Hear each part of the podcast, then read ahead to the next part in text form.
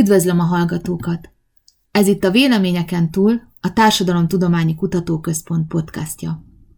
A podcast célja, hogy társadalmi jelenségekről, kérdésekről a tudományos eredmények segítségével, de közérthető formában beszélgessünk. Én Csurgó Bernadett vagyok, a Szociológiai Intézet kutatója. Mai beszélgetőtársam Kovács Nóra, a Kisebbségkutató Intézet Kisebbségszociológiai és Antropológiai Osztályának tudományos munkatársa. Szervusz Nóra! Szervusz! Üdvözlöm a hallgatókat én is! Te rengeteg izgalmas témával, területtel foglalkozol, mint például latinamerikai magyar diaszpóra, táncantropológia, migráció, örökbefogadás, gyermekmobilitás, transnacionális mobilitás, és most ezek közül én az utóbbiakhoz kapcsolódóan az egyik kutatási projektedről és annak eredményeiről szeretnék veled beszélgetni. Ez a projekt a Kínai a családban, magyar-kínai viszonyok Magyarországon, az interetnikus párkapcsolatok és a magyar bérszülők kínai családokhoz fűződő viszonyának tükrében címet viseli. Ez egy meglehetősen tartalmas és sokat mondó cím, és először arra kérnélek, hogy mutasd be ezt a projektet, hogyan született az ötlet, mi volt a fő kutatási kérdés, módszer, milyen kihívásokkal kellett szembenézni, tehát általában mesélj erről a projektedről.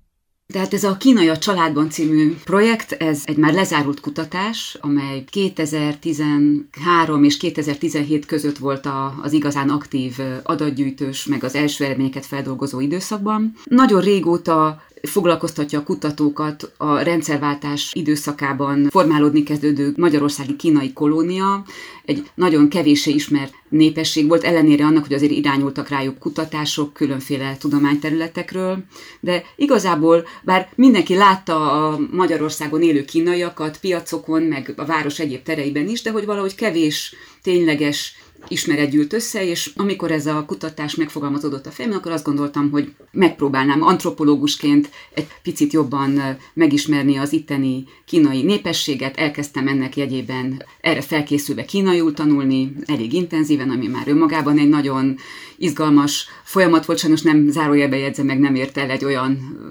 fokra, ami erre szerettem volna, de hogy ez miért következik be, annak más okai vannak. És így készülvén a terepre kerestem, hogy mi lesz az a téma, ami egy kínaiul még csak tanuló antropológus számára a legjobban megragadható, megközelíthető téma, és akkor kerestem azokat a pontokat, ahol a kínai és a magyar társadalom tagjai ö, találkoznak antropológia kutatás volt. Tehát ezt még elmondom itt a módszertan szempontjából jelentős lehet, hogy nagyon fáradtságos, hosszadalmas és sokszor kudarcos módon saját magam aprólékos munkával próbáltam összegyűjteni a, az adatokat, amelyeket aztán elmeztem. Erre majd még vissza is térnék, hogy milyen kihívásokkal kellett szembesülnöd, milyen nehézségek voltak a kutatás során, de előtte még arról beszélnél, hogy mit lehet tudni a Magyarországon élő kínaiakról úgy általában? A magyarországi kínaiakról azt szokták mondani, hogy a legnagyobb látható migráns népesség. A 90-es évektől különféle ilyen vízum kedvezményeknek köszönhetően volt egy három éves időszak, amikor vízum nélkül érkezhettek Magyarországra, és sok ezer kínai érkezett vállalkozási célral. Volt egy adott pont, amikor a 90-es évek végére talán egy ilyen 40 ezresnek is becsült létszámot ért el az itt élő kínaiaknak a közössége. Ebben aztán voltak megzuhanások és emelkedések, és az utóbbi években egyébként a, a letelepedési vízumkötvényeknek köszönhetően megint felfelé, erőteljesen felfelé emelkedő görbe rajzolódik ki, mert több mint 5000, de lehet, hogy ez a szám azóta már nőtt is, kínai letelepedési vízumkötvényes bevándorló érkezett tulajdonképpen Magyarországra, de már ez egy másik népesség, én velük kevéssé foglalkoztam, a kutatásnak az empirikus adatfelvétele is egy korábbi időszak, vagy ennek a letelepedési kötvényes időszaknak az elején zárult tulajdonképpen az én empirikus adatfelvételem. Alapvetően kereskedelemmel foglalkoztak, először kiskereskedelemmel, aztán már egyre több nem csak cipő, ruha, hanem különféle árucikkek nagykereskedelmével is, ilyen lokális, regionális központtá is nőtte ki magát a magyarországi kínai kereskedők többsége, tehát más országokban is létrehoztak hídfőket, közben Kínával is intenzív gazdasági kapcsolatokat ápoltak, hiszen onnan érkeztek a, az áruk, amelyeket itt forgalmaztak, meg, na, nagyban is értékesítettek, úgyhogy egy transnacionális kereskedelmi népességképe rajzolódik ki. Emellett sok kínai elkezdett szintén a világszinten növekvő kínai turizmusnak a magyarországi kiszolgálására szakosodni idegenvezetőként, vendéglátásban, számos területen. És ez az a népesség, amelyel kapcsolatban voltak kutatások, és volt például egy érdekes gondolat, és egy érdekes fogalom, amit velük kapcsolatban gyakran említettek, ez a közvetítő kisebbségeknek az elgondolása, hogy ez egy olyan népesség, amely speciális tevékenységet folytat itt a magyar társadalomban, de nem integrálódik igazán, hanem itt dolgozik, és az önálló külön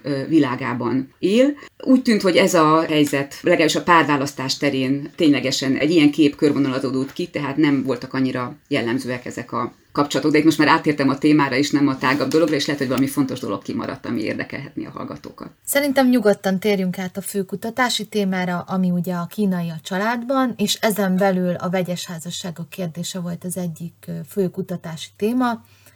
Erről mesélj egy kicsit. Mi jellemzi a kínai-magyar vegyes házasságokat? Nem fókuszáltak erre konkrétan kutatások korábban, hanem az egyes kicsit empirikus alapú kínaiakkal kapcsolatos kutatásokban ilyen elejtett megjegyzéseként lehetett olvasni, hogy vannak ilyenek, de ritkák, inkább vidéken, inkább kínai kereskedők választanak esetleg magyar barátnőt, vagy inkább, szóval mind a két változatról voltak elejtett megjegyzések, utalások, de azért alapvetően az volt az általános vélekedés, hogy ezekből nem jött létre sok, és hogy ami létrejött, az is úgy rejteget kockázatokat a kapcsolat sikere szempontjából. Ugyanakkor kíváncsi voltam, hogy itt van egy ilyen nagyon nagy népesség, korban a párkapcsolatok piacon egy, egy nagyon aktív népesség lehetne, hiszen az ideérkező kínaiaknak a jelentős része viszonylag fiatal volt, tehát 20-30 éves, kora 40, de hogy mindenképpen sokan érkeztek egyedül, vagy nem családdal, tehát ez egy érdekes kérdés volt, hogy miért nem jönnek létre nagyobb számban ezek a kapcsolatok és mikor megkezdtem a terepmunkát, akkor ugye éppen benne voltam ebben a nagy kínai tanulásban, mindenféle kínai programra jártam, jártam ki a piacra, tehát mindenféle olyan belépési pontot kerestem, ahol valahogy valamilyen módon az ítélő kínaiakkal kapcsolatba kerülhettek, ami nem könnyű, mert annyira intenzíven dolgoznak, és annyira ez van a figyelmük, időbeosztásuknak a fő fókuszában, hogy nem nagyon lehetett ezeket találni. Tehát hagyományos ugye antropológusként, vagy néprajzosként az ember jár vidéken, és akkor ott úgy mindig megtalálta azokat a pontokat, ahol úgy valakivel lehet beszélgetni. Itt ez nem volt nem csak a nyelvi okok miatt, hanem úgy nem nagyon kínálták magukat ezek a pillanatok, hogy be lehessen kapcsolódni, de innen minden esetben vannak kulturális rendezvények, ahol, ahol talán inkább ilyen holdújévi ünnepek, amelyek egyre látványosabbakká váltak így pont ebben az időszakban, a 2010-es években. A Millenáris Parkban volt többször megszervezve, itt nagyon sokan egy érdekes helyszínen találkoztak a magyar társadalom tagjai közül is ezzel a kultúrával, meg hát nem a feltétlenül a piacos vetületeivel, hanem a kínai magas kultúrával, kalligráfiával, harcművészetekkel, teaszertartásokkal, meg kínai orvoslással például. Járván ezekre a rendezvényekre, meg a nyelviskolába, meg keresve minden magyar baráti ismeretségi kapcsolathálóban is azokat a pontokat, ahol valakinek esetleg volt erről valami korábbi személyes kapcsolata, azért úgy sikerült beazonosítani ilyen vegyes párokat. Én azt nem említettem, de most mondom, hogy a, alapvetően én az első generációra fókuszáltam, ami akkor még intenzívebben jelen volt, aztán időközben ugye felnőtt az itt idejövő kínaiaknak a gyerekeiből álló második generáció, akik már nyelvi szempontból, meg a magyar társadalomba való integráltságuk szempontjából, meg meg egyáltalán az identitások szempontjából is egy, egy más jellemvonásokkal leírható csoport, a második generáció, de az első generációt figyeltem. És akkor néhány ilyen kapcsolatot sikerült beazonosítani, Ezekről próbáltam interjúkat készíteni, vagy valamilyen módon felvenni a kapcsolatot. Ha interjút készíteni nem lehetett, akkor valamilyen módon mégis megtudni valamit egy ilyen család életéről, és akkor elég hosszadalmas, fáradtságos módon egy több éves időszak alatt összeállt egy ilyen 37 fős minta, tehát egy, volt egy listám, hogy ők többnyire első generációsok és magyar párral rendelkeznek. Az eredeti gondolat az az volt, ugye, hogy házas párokat, házasságokat vizsgálunk, de aztán belekerültek a, az elvált párok, az együttélők, az együttjárók, tehát mindenféle párkapcsolati forma érdekes volt, mert mindenkinek a tapasztalata ténylegesen tanulságos is volt azzal kapcsolatban, hogy milyen egy ilyen nagyon eltérő, szociokulturális hátterű kapcsolatban a, a mindennapok milyennek, és hogy mik lehetnek esetleg ütközési pontok, mik azok a pontok, amik egybe tartják a kapcsolatot, tehát ezeket végül is mind, mind belevettem. Az egyik kiinduló kutatási kérdésed ugye az volt, hogy mennyire járulhatnak hozzá a kínai-magyar vegyes házasságok az itt élő kínaiak társadalmi integrációjához, és ezzel kapcsolatban mire jutottál? Néhány példát mondanál arról, hogy hogyan alakultak ezek a vegyes házasságok, hogyan találkoznak ezek az emberek egymással, milyen problémákkal szembesülnek, mennyire tartósak ezek a kapcsolatok? Nem tudom, említettem-e, talán nem, hogy a legizgalmasabb kérdés ugye annak a népességnek a kapcsán merült fel itt a vegyes házasságok vonatkozásában, akik kereskedelemmel foglalkoztak. Tehát ez, a, ez a, ami egy nagyon karakteres, sok speciális ismérvel leírható népesség, akik ugye transnacionális vállalkozóként Kína és Magyarország között működtek, itt üzleteket hoztak létre, ezek növekedtek, terjeszkedtek, tehát egy nagyon munkaintenzív tevékenység, ahol nagyon jelentős nem csak a, az itteni lét, hanem a Kínával való kapcsolattartás és más helyszíneken élő kínai együttműködőkkel való kapcsolattartás is, és itt hát ugye az esetükben, meg ezeknek a családoknak az esetében is talán nem is a integrációnak a törekvése volt a legerősebb Magyarországon, hanem, hanem egy ilyen terjeszkedés és mindenütt egyidejű kapcsolattartás. Tehát a, a fő fókusz az ugye az lett volna, hogy a kereskedők párkapcsolatait göngyörítsük fel, de sajnos ebből viszonylag keveset sikerült a kutatás során érdemben feltárni, és még kevesebb olyan kapcsolatot sajnos, ahol mind a két fél, tehát a férj és a feleség is beszámol, megosztja a tapasztalatait. Azt a vegyes házasság szakirodalmából tudjuk, hogy, hogy itt azért nagyon eltérő víziók szerepelhetnek, a férfi és a női változat nagyon eltérhet egymástól, egész másként élik meg a házasságot a férjek és a feleségek, még ugyan azon egy adott kultúrán belül is, és hát nyilván itt ezek a különbségek, ahol sikerült feltérképezni valamelyest a két félnek a vízióját, ezek nagyon eltérő házasság narratívákat, kapcsolati narratívákat körvonalaztak, kapcsolatot körvonalaztak a beszámolók. Egyik központi problémának tűnt, itt főleg mondom a, a kisebb számú, de azért mégis valamelyest megismert migráns vegyes kapcsolatok esetében a családnak az eltérő felfogása és a házasságnak az eltérő felfogása, ami nem jelentéktelen dolog ugye egy vegyes házasság esetén, hogy mit gondolunk arról, hogy mi az, hogy család. Volt egy beszélgető társnőm, egy magyar asszonya, aki évtizedek óta élt már együtt a kínai kereskedő férjével, több gyerek született ebből a kapcsolatból, amely fent állt még a beszélgetésünk időszakában, de az élettörténetét végighallgatva ennek a hölgynek és az ő kapcsolati narratíváját így meghallgatva azért ez nem volt egy problémamentes, hányattatásmentes életút, és náluk például az ő elbeszéléséből kiderült, hogy az ő kínai kereskedő férje mást ért család alatt, mint ő maga. Számára, az asszony számára a család az a nukleáris családot jelentette, a férjet, meg a gyerekeket alapvetően. Tehát ez volt az a felelősségvállalásnak a köre, ahol ő azt érezte, hogy ez, a, ez az ő hatósugara, és úgy tűnt abból, ahogyan a egyébként gazdaság értelemben nagyon sikeres vállalkozó férje látta, hogy nála a család az a, alapvetően az ő szüleit, a Kínában élő családokat, a tágabb családokat, unokatestvét, tehát másodfokig, sőt még talán annál távolabb is körbe tartozó rokonokat jelentette, és nem csak ilyen érzelmi alapon, illetve elsősorban nem érzelmi alapon, hanem anyagi felelősségvállalás terén is. Tehát, hogy mondjuk, ami egy nagyon érdekes probléma volt, több, több ilyen családnál felmerült, hogy mire költjük a család bevételeit amelyeket a vállalkozó fél az jelentős részben igyekezett a tágabb kínai nagycsaládnak a céljaira is elkülöníteni, vagy arra költeni, és a magyar fél itt ebben az esetben, amiről most éppen mesélek, nehezményezte, hogy viszont a, a gyerekek, az ő számára a családot jelentő gyerekek és papa-mama gyerekek, ott meg esetleg hiány szenvedtek alapvető dolgokban, mert hogy a, a prioritása az más volt a másik félnek. A kutatásod másik fontos témája, ha már így a gyerekekről volt szó,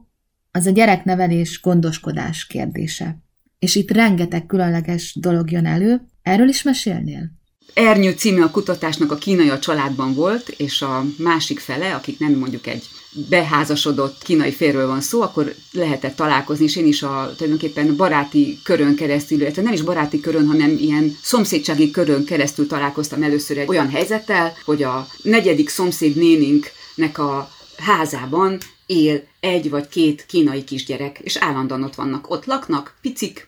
onnan járnak óvodába, iskolába, és mindig a, az a néni van velük, és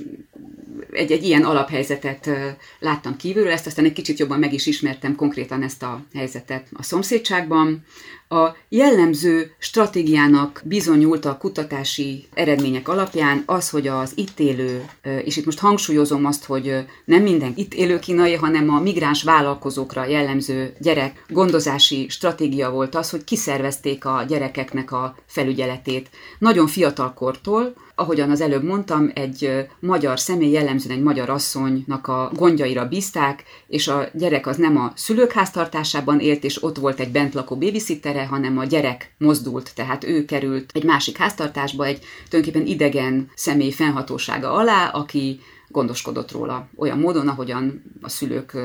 gondoskodnak egy, egy gyerekről, tehát ugyanazokkal a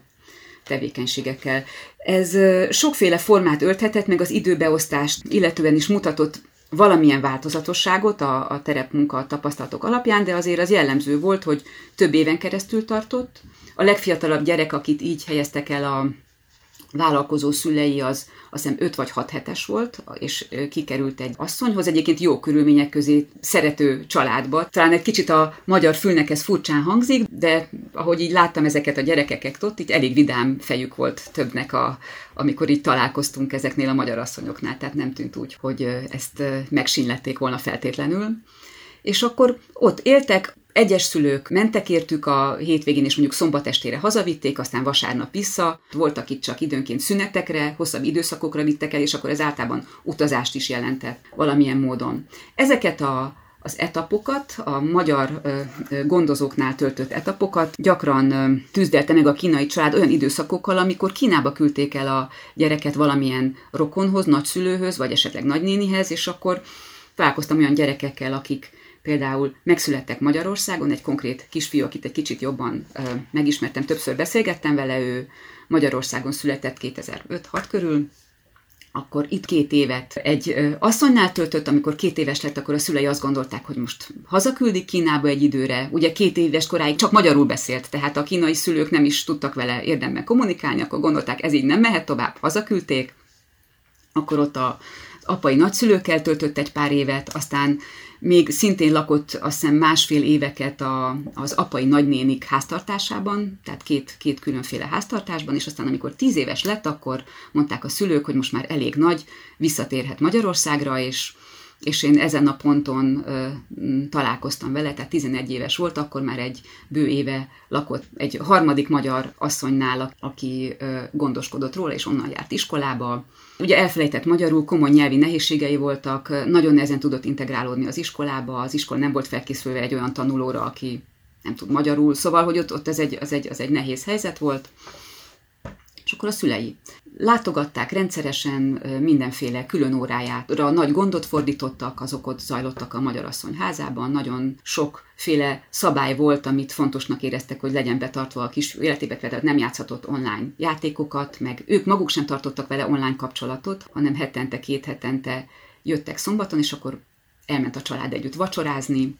minden évben elvitték ilyen hosszabb nyaralásokra, ilyen többhetes, hónapos nyaralásokra voltak Amerikában, meg Spanyolországban, meg Kanadában, meg hát különféle ilyen, ilyen Mexikóban izgalmas helyszíneken. Szóval egy látszott, hogy a szülők számára iszonyatosan fontos mindaz, ami a gyerekkel történik, de más módon, mint ahogyan mondjuk itt ma a közép-kelet-európában, vagy ugye a nyugati világban általában egyre fokozódó módon gondolkodunk a gyerekekről, hogy egy ilyen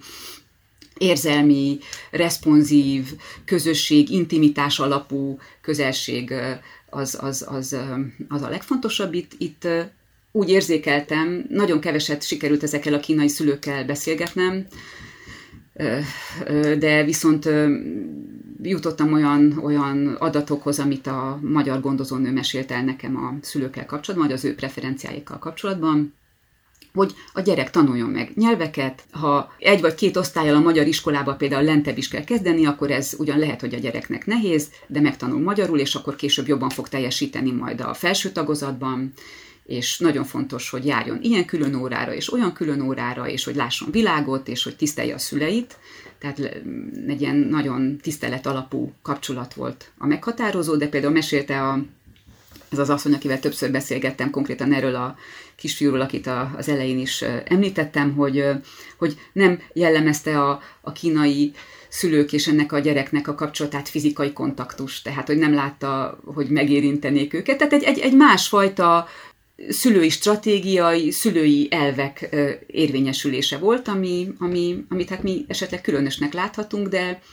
ez egy koherens, koherens rendszer volt, amiben, amiben megjelentek nagyon markáns prioritások a, a szülők szempontjából. Tehát sok törődés volt, csak más elvek mentén. És hogyan élték meg ezt a gondozók, akik egyfajta nyugati, érzelemközpontú attitűddel vesznek részt ezekben a kapcsolatokban? Ez egy nagyon komplex jelenségkör. Nagyon közel kerültek a gondozók, de azt gondolom, hogy mindenki, akivel ugye én 14 gondozó családdal találkoztam, tehát alapvetően ezek asszonyok voltak, akik a fővállalkozói voltak ennek a tevékenységnek. Mindannyian nagyon közel kerültek érzelmileg a kisgyerekekhez. Akikhez kicsi gyerekek kerültek, ott mondták, hogy olyan, mintha a saját gyerek lenne, nagyon erős érzelmi kapocs volt. Döbbenten beszéltek arról, hogy hogy, hogy a kínai szülők nem féltékenyek rájuk, amikor nem lehetett tőlük elvinni hétvégére, a szülők nem tudták elvinni. Egészen ilyen bonyolult forgatókönyveket kellett kitalálni átadásra, átvételre, hogy a kínai gyerek végül mit egy éjszakát mégis a szülőkkel tudjon tölteni. Tehát egy érzelmi közelség jellemezte őket, furcsálták ezt, tehát egy picit értetlenül álltak emellett, de ugyanakkor látták, hogy az, ami esetleg számukra egy ilyen fensőbségességet eredményezhetne, hogy én szeretem, te meg nem szereted, máshogy szereti, tehát egy jobb jövő érdekében mindenféle erőfeszítéseket tesznek a szülők, iszonyú sokat dolgoznak, hogy ezáltal idézenek elő nem csak a gyereknek, hanem hát az egész tágabb családi csoportnak, ugye amiről az előbb szó volt, hogy a család definíció egy picit tágabb, tehát nem feltétlenül a gyerek egyéni pillanatnyi boldogsága állt a figyelem fókuszában, hanem a, a tágabb családi csoportnak a hosszabb távú érdekei. Egy csomó interjú alanyom mondta, hogy ez egy hatalmas kaland volt a számukra, egy ilyen interkulturális utazás, hogy ki sem mozdul a saját lakásából, és hirtelen új kontinenseket ismer meg, új világokat ismer meg, és számukra így amellett, hogy nyilván ez a megélhetésük egyik pillérévé, egyre jelentősebb pillérévé nőtte ki magát sokuk életében, de hogy egy ilyen kulturális kaland megismerés is volt. Az egyik tanulmányodban írott, hogy ez a kiszervezett gondoskodás, ez egy ilyen kelet-európai sajátosság, és hogy máshol ez teljesen máshogyan van, de Kelet-Európában viszont több helyen találkozni ezzel a gondoskodási szolgáltatással vagy formával, és hogy hogyan lett ez ilyen kelet-európai sajátosság. Érdekes módon igen. Amikor találkoztam ezzel a jelenséggel, akkor kerestem a szakirodalomban a párhuzamokat, vagy hogy hol fordul ez még elő, és láthatóan nem fordul elő sem az amerikai kontinensen, sem Nyugat-Európában. Franciaországban egy hatalmas kínai népesség van, ott sem kérdeztem kutatókat, akik jobban ismerték a franciaországi kínaiakat, és nem találkoztak ilyesmivel. Ausztráliából se hallottam hasonló adatokat, és Afrikából se, ahol szintén egy hatalmas kínai bevándorló népesség jött létre az elmúlt évtizedekben. Viszont kaptam ilyen adatokat kollégáktól Csehországból, meg Szerbiából például, tehát hogy ez a közép-kelet-európai régióban jelent meg, és Ennél érdekesebb módon, nyilván ez több dologgal függ össze, de hogy ennél érdekesebb módon nem csak a kínaiaknál figyelték ezt meg, hanem a vietnámiaknál, Prágában, Csehországban hatalmas vietnámi népesség jött létre, egy kicsit mélyebb történeti gyökerekkel, mint a magyarországi kínai, mert ott mindenféle államközi egyezményeknek köszönhetően már a 50-es években érkeztek menekültek, aztán a 60-as években egy csomó diák, 70-es években vendégmunkások, tehát több tízezer vietnámi került bensőséges ismerettségbe Csehországgal, a cseh a cseh társadalommal, és aztán, amikor ott is megnyíltak a vállalkozásnak a lehetőségei, részint nem is ment mindenki haza, sokan már a nyelvtudás kapcsolatrendszer birtokában visszatértek, és ott kezdtek el vállalkozni. Hasonló növekedési potenciál volt azokban a talán valamivel kisebb, de mégis összevethető azzal a gazdasági növekedési potenciállal, ami az ideérkezett kínai vállalkozóknak az üzletében is megfigyelhető egyébként még szinte mind a mai napig, tehát hogy egy nagyon dinamikusan növekvő vállalkozás, ahol a befektetett, tehát nagyon munkaintenzív tevékenység, ahol rövid idő alatt lehet egy nagyot ugrani szintben, és hogy mivel a női vállalkozók aránya is jelentős, a vietnámiak körében is Csehországban és Magyarországon is számottevő a, a, nem csak a női munkavállalók az itteni kínai népesség körében, hanem azok az asszonyok, akik maguk vállalkoznak, tehát visznek egész boltot, és napi 18 órát dolgoznak, hogy ez gyorsan, intenzíven felfelé íveljen. Na de visszatérve a, a csehországi-vietnámi párhuzamra, ott is ugyanez a rend alakult ki. Egy picit más felhangokkal, de, de lényegében a vietnámi gyerekek a cseh középosztálybeli asszonyok háztartásában élve cseperedtek, tanultak meg nem csak nyelvet, hanem másfajta ilyen érzelmi behuzalozottságot, másfajta kultúrát, másfajta ilyen taktilis működést a másik emberrel, és tettek szert erre a sokat emlegetett, ázsiaiak esetében emlegetett banán identitásra, kívül sárga, belül fehér identitásra, ami azért a második generáció körében sokak számára jelent kihívást ennek a feldolgozás, az ezzel való megbirkózás. És ez egy ilyen speciális viszony az alkalmazott és alkalmazó között is. Ahol az alkalmazott egy jellemzően középkorú, középosztálybeli, nyugati értékekkel rendelkező nő, és ha jól értem, akkor a másik oldalon is jellemzően női megrendelőket találunk, akik kiszervezik a gyermekükről való gondoskodást egy számukra idegen, kulturális társadalmi közegben. Ez egy minősített eset, ami itt a térségünkben ebben a vonatkozásban megfigyelhető. Ugye a világ szinten általában a, az első világ asszonyai alkalmaznak harmadik világbeli, migráns, kiszolgáltatott helyzetű nőket, akik ráadásul nem is a saját otthonukban, hanem a munkavégzés helyszínén elég kiszolgáltatott körülmények között, elég sok igazságtalanságot, ha mondhatjuk ezt elszenvedve adnak érzelmeket gyakorta, törődnek idős emberekkel, törődnek kisgyerekekkel, betegekkel, szóval, hogy ez egy bizonyos vonatkozásban fordított, és ha a munkavállalók és a munkadók közötti viszonylatot tekintem, akkor a hatalmi viszonylatot, akkor ez egy kiegyensúlyozottabb rendszer, amiben bele játszik az is, hogy a munkavégzésnek a helyszíne az a, az a munkavégzőnek az otthona, ahol mégis az az ő háza, ő vára, ő hozhat szabályokat, tarthat kívül személyeket, és jobban meghatározhatja ott a, a, az események menetét, de viszont jellemzően magasabb, magasabb képzettséggel rendelkezik, tehát több interjú egyetemi végzettséggel rendelkezett, és hát egy ilyen középosztály, alsó középosztály, de egy ilyen közép-középosztálybeli asszony volt, általában rossz munkaerő piaci helyzetben, gyakran vállás után, itt pont egy olyan időszak volt, gyakran svájci frank hitelekkel, amikkel muszáj volt kezdeni valami, gyakran egy ilyen gyerekek, már kamasz gyerekek vagy felnőtt gyerekek után a munkaerőpiacra való visszatérés folyamatában egy ilyen új pozíció, helykeresés a, a munkavilágában, és akkor többen, többen így váltottak erre. De ez igen, tehát visszatérve arra, amit mondtál, ez egy különleges helyzet így a, a gondoskodás nemzetközi piacán, globális piacán, ez egy érdekes kuriózumnak tekinthető amely, most itt még ez, erre jutott ez eszembe, és ez egy fontos dolog, hogy ugye miért, miért nincs ez Franciaországban, miért nincs az USA-ban, miért van itt Közép-Kelet-Európában, Hát azért több tényező van, említettük a családi alapú transnacionális vállalkozókat, a nagy növekedési potenciált, de nagyon fontos tényező itt a befogadó környezet, ez a posztszocialista gazdasági, társadalmi környezet, ahol, ahol pont tehát itt az említett tényezők, ez a nők munkaerőpiaci helyzete,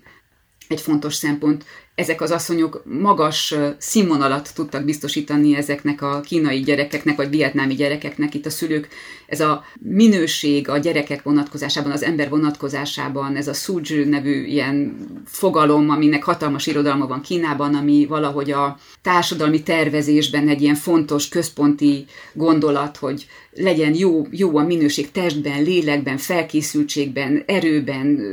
terhelhetőségben, egy ilyen népesség létrehozását célozza meg Kína ilyen állami politikák szintjén is, és hogy ezek az asszonyok ezt tudták hozni törődésben, a gyerekeknek a tanítgatásában, az iskolai feladatokhoz való segítségnyújtásban, szóval több területen az életben, a tisztaságban, az otthoni rendben, a, a szabályok meghozatalában, betartásában is például. Nagyon sok érdekes téma merült fel, és persze még nagyon sok ki is maradt, de azt hiszem, most itt le kell zárnunk, mert az adásidő végére értünk. Én arra biztatnék mindenkit, hogy további izgalmas részletekért olvass el a témában megjelent tanulmányaidat, például a régió folyóiratban. Köszönöm Kovács Nórának a beszélgetést, köszönöm, hogy velünk tartottak. Ez volt a véleményeken túl, a Társadalom Tudományi Kutatóközpont podcastja.